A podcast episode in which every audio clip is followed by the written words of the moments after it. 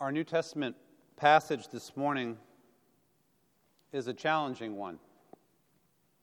It is usually treated as two different passages. The first has to do with divorce, the second has to do with swearing oaths. Based mainly on these two passages from Jesus' teaching in the Sermon on the Mount, the early tradition of the church said of both divorce and swearing oaths, don't do either of them ever. And that was that. Well, hold up. Actually, the divorce teaching in Matthew 5 already had an exception built into it. The translations differ, but the basic main Protestant interpretation was the exception was if your spouse committed adultery. The oath teaching, though, had no exception whatsoever. The church treated these teachings from Jesus as moral laws. Jesus was the new lawgiver, like Moses, but now on the Sermon on the Mount. And like Moses, but more strictly, Jesus had prescribed a law against divorce, and so his followers must simply obey. This meant for many, many centuries that it was taught and believed that no matter how terrible or violent or dysfunctional a marriage might be, that divorce was wrong ex- unless someone had committed adultery. For centuries, many Christians taught this and believed this and practiced this or tried to, and some still do today. And less well known, but it's still an important part of Christian tradition, Christians for centuries believed that, some Christians at least, that Jesus had prescribed a law, a moral law, against ever swearing any kind of oath. So, for example, if a court required you to swear an oath, like on a Bible or something, you were required to refuse to do so, even if you were thrown in jail or, or worse. This no oath under any circumstances idea took root mainly in the radical Reformation tradition and still seen, for example, among like Mennonites. The provision that was made for such folks was that they were given the opportunity to affirm but not swear. I've put these two teachings back together again today because together they offer a great illustration of a very important theological and moral theme in the Bible that I think we need to recover today. And that theme is covenant. If you remember only one thing I say this morning, well, first of all, I'll be sad about that. But if that's all you can remember, remember this covenant is maybe the most central theological and moral theme in the Bible, or certainly in the top three. It can help us live our lives if we can recover it today and understand what is meant by it in the Bible. And I propose that it is what Jesus actually had in mind in the passage today. That when teaching about divorce and when teaching about swearing an oath, he was really teaching about covenant making and covenant keeping, a broader theme. So let's take the oath passage first and look at it from a covenantal perspective rather than a legalistic perspective. Matthew 5:33 reads, Again, you have heard that it was said to those of ancient times, You shall not swear falsely, but carry out the vows you have made to the Lord. The Old Testament law and then the Jewish tradition after that had developed an elaborate system for swearing oaths. Oaths were either to promise what you were going to do, I swear that I will do thus and so, or to swear that you were telling the truth, like in a court of law in testimony. We still have vestiges of this today. You might have found yourself saying, or heard somebody say this week, I swear that this time I will not forget to pick you up after school.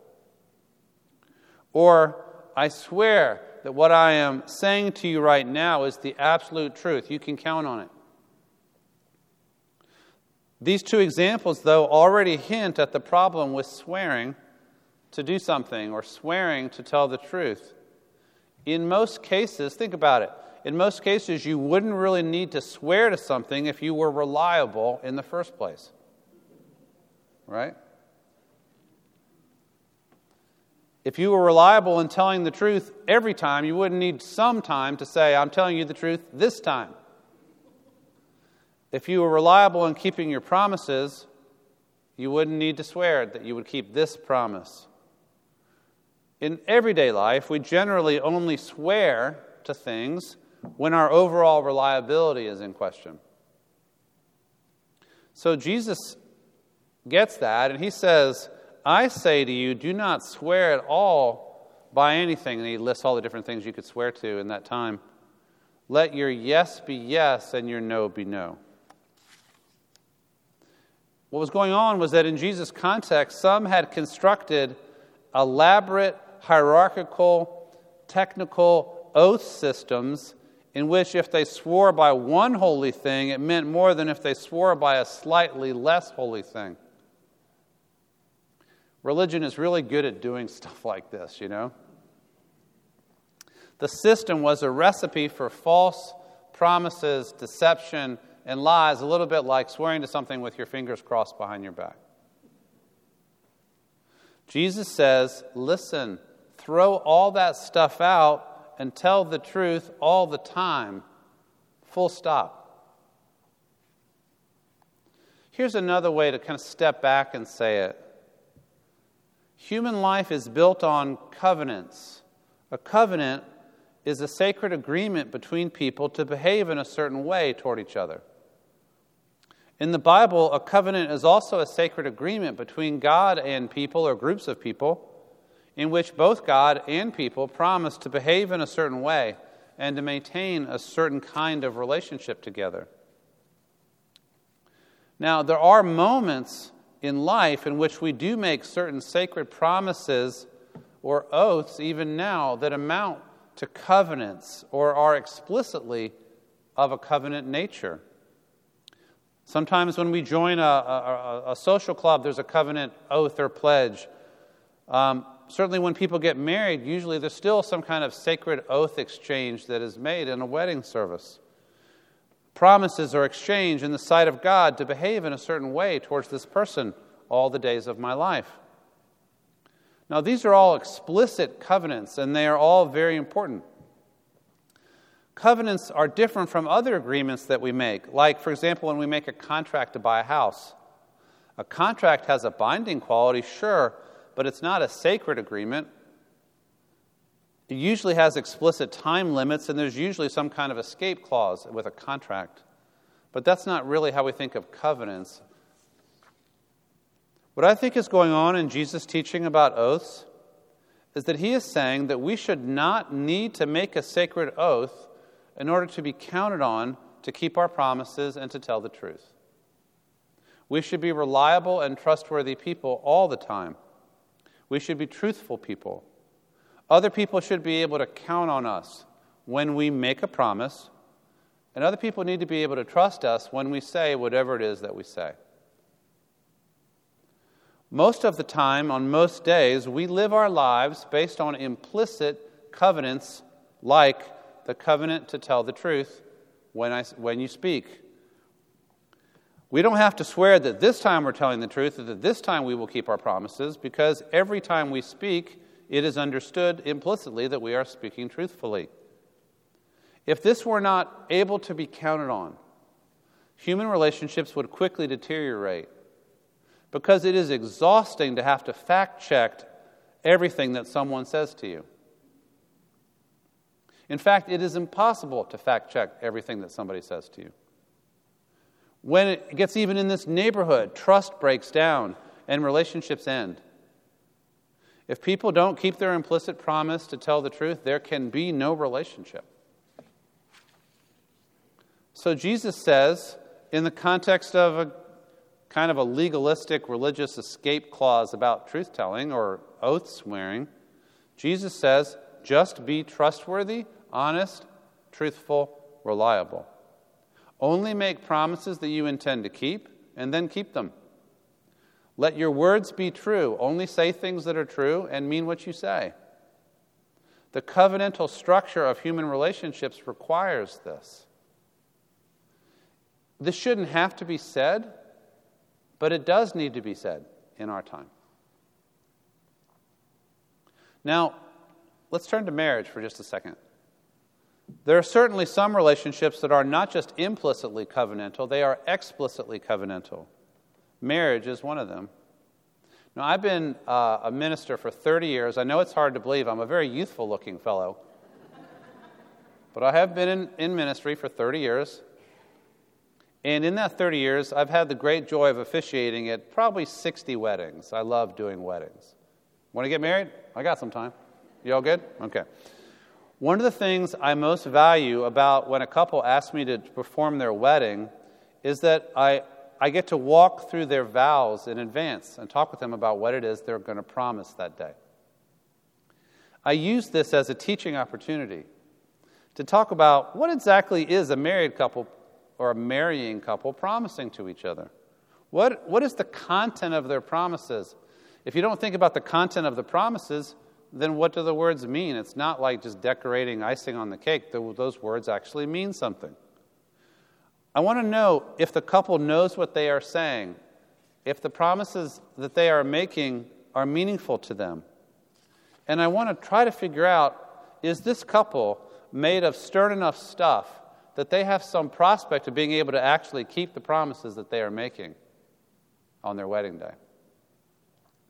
A traditional wedding ceremony is one of the few places today where we actually see someone make an explicit public covenant to do something.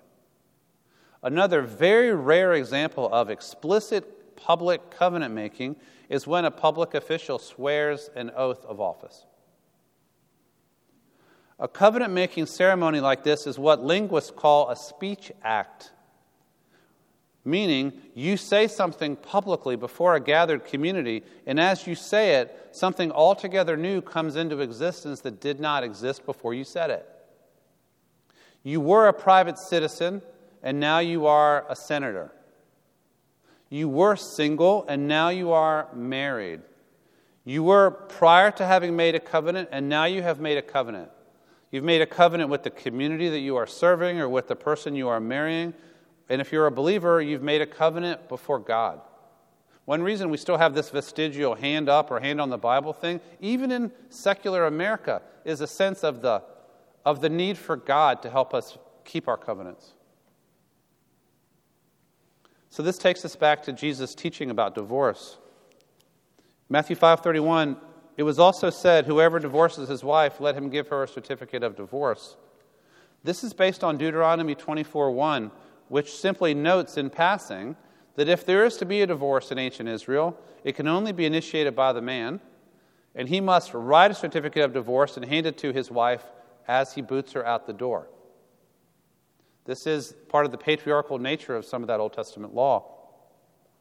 Jesus says, when asked about this, that he thinks this provision was merely a concession to human hard heartedness. He says, It was not so from the beginning. This was not God's plan. And it is pretty clear from the historical research that men were abusing this certificate of divorce provision to abandon their wives for no good reason. So, without using the word covenant, I think Jesus is appealing to the concept. And so he limits divorce to the very rare circumstance of sexual immorality. And in, the Matthew version, it's sexual immorality on the part of the wife. This must have been very rare because women's freedom of movement was so strictly constrained, and adultery actually had the death penalty attached to it under Old Testament law. What he's really saying is attempting to protect women. He is saying to the men, You have made a covenant.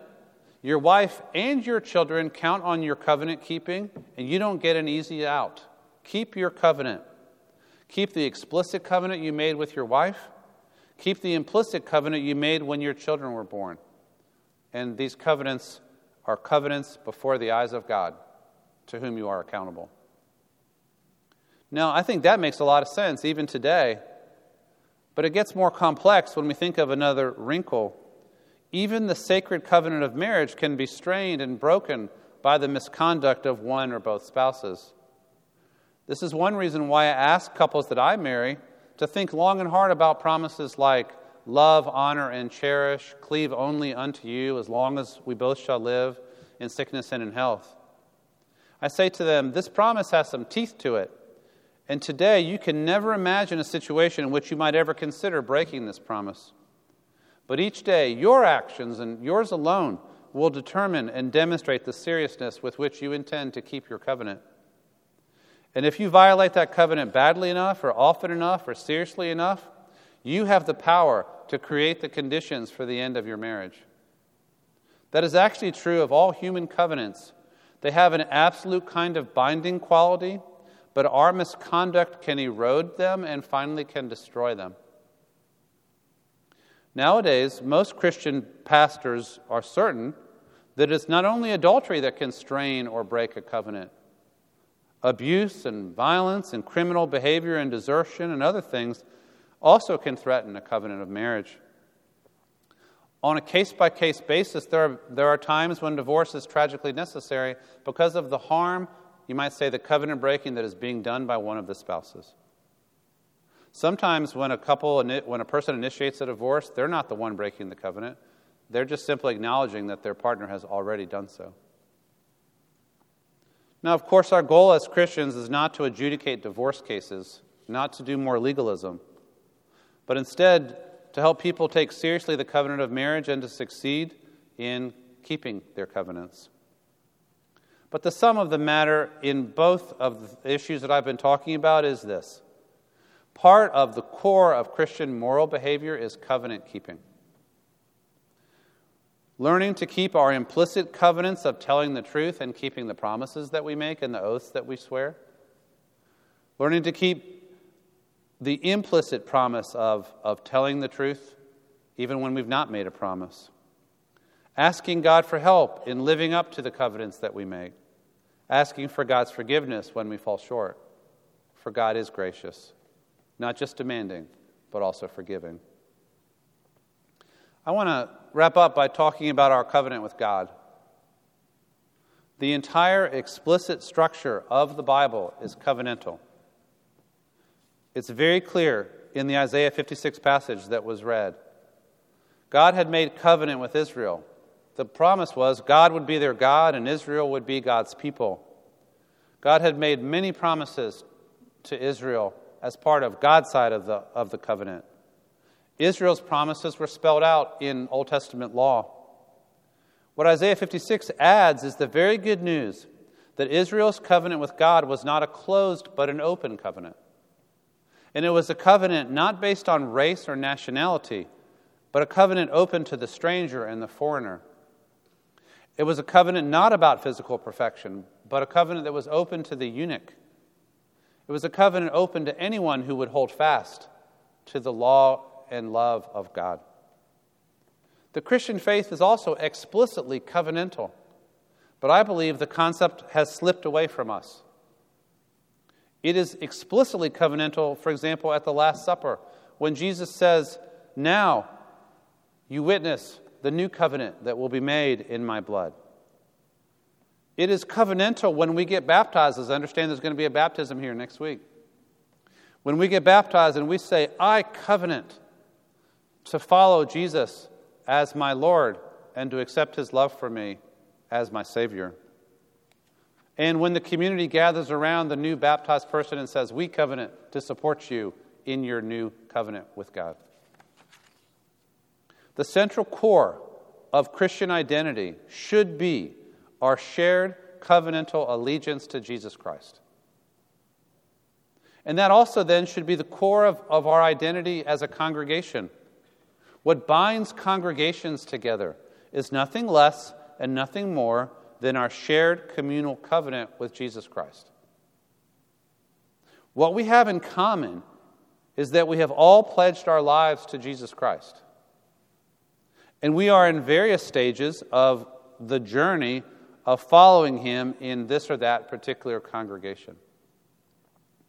Many have noticed the church attendance and membership in our era is something like loyalty to our consumer products too much of the time. It's weak and fickle and changeable. Today you like Ford, now the new product is Honda. Today you like Chex, but it might just be Cinnamon Toast Crunch next week. That may be okay for cereal or, or a car, but it's not okay for church. Churches erode dramatically when people's commitment to them is at about the level of a consumer product. So, I guess my challenge to this particular community, as, as it would be to any congregation, is to ask how deep is your sense of covenant with one another, with this congregation, as the context in which you live out your personal covenant with Jesus Christ? Congregations depend on at least a core of members who have made a covenant with a particular congregation that is just about as deep in their bones and in their heart as any other covenant they have ever made in their lives. Now, that is the ballast, you might say, that sustains a congregation. At that point, the job of this covenantal community is to throw open its doors to newcomers, to welcome others in. The doors must always be open. But the openness is an invitation to join in covenant community, not just any kind of community. A group of people passionately devoted to Jesus Christ, covenanted together on the journey of discipleship in covenant, congregation, and community. My prayer for you is that that is who you are and that it, will be who you are in the days to come. May it be so. Let us pray.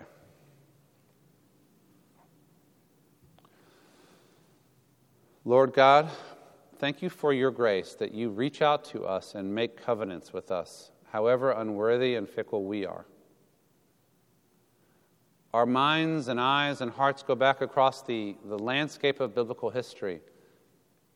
We situate ourselves in the line of covenants that began with Noah and extends through Jesus and the church. May we deepen our individual covenant commitments to you and to living in the way that you call us to live. May this congregation deepen its sense of covenant commitment to this place, to this community. Open doors, open hearts, sturdy covenant community. And may we as such people, be able to bear faithful witness to this kind of life in a confused and divided society. In Jesus' name we pray. Amen.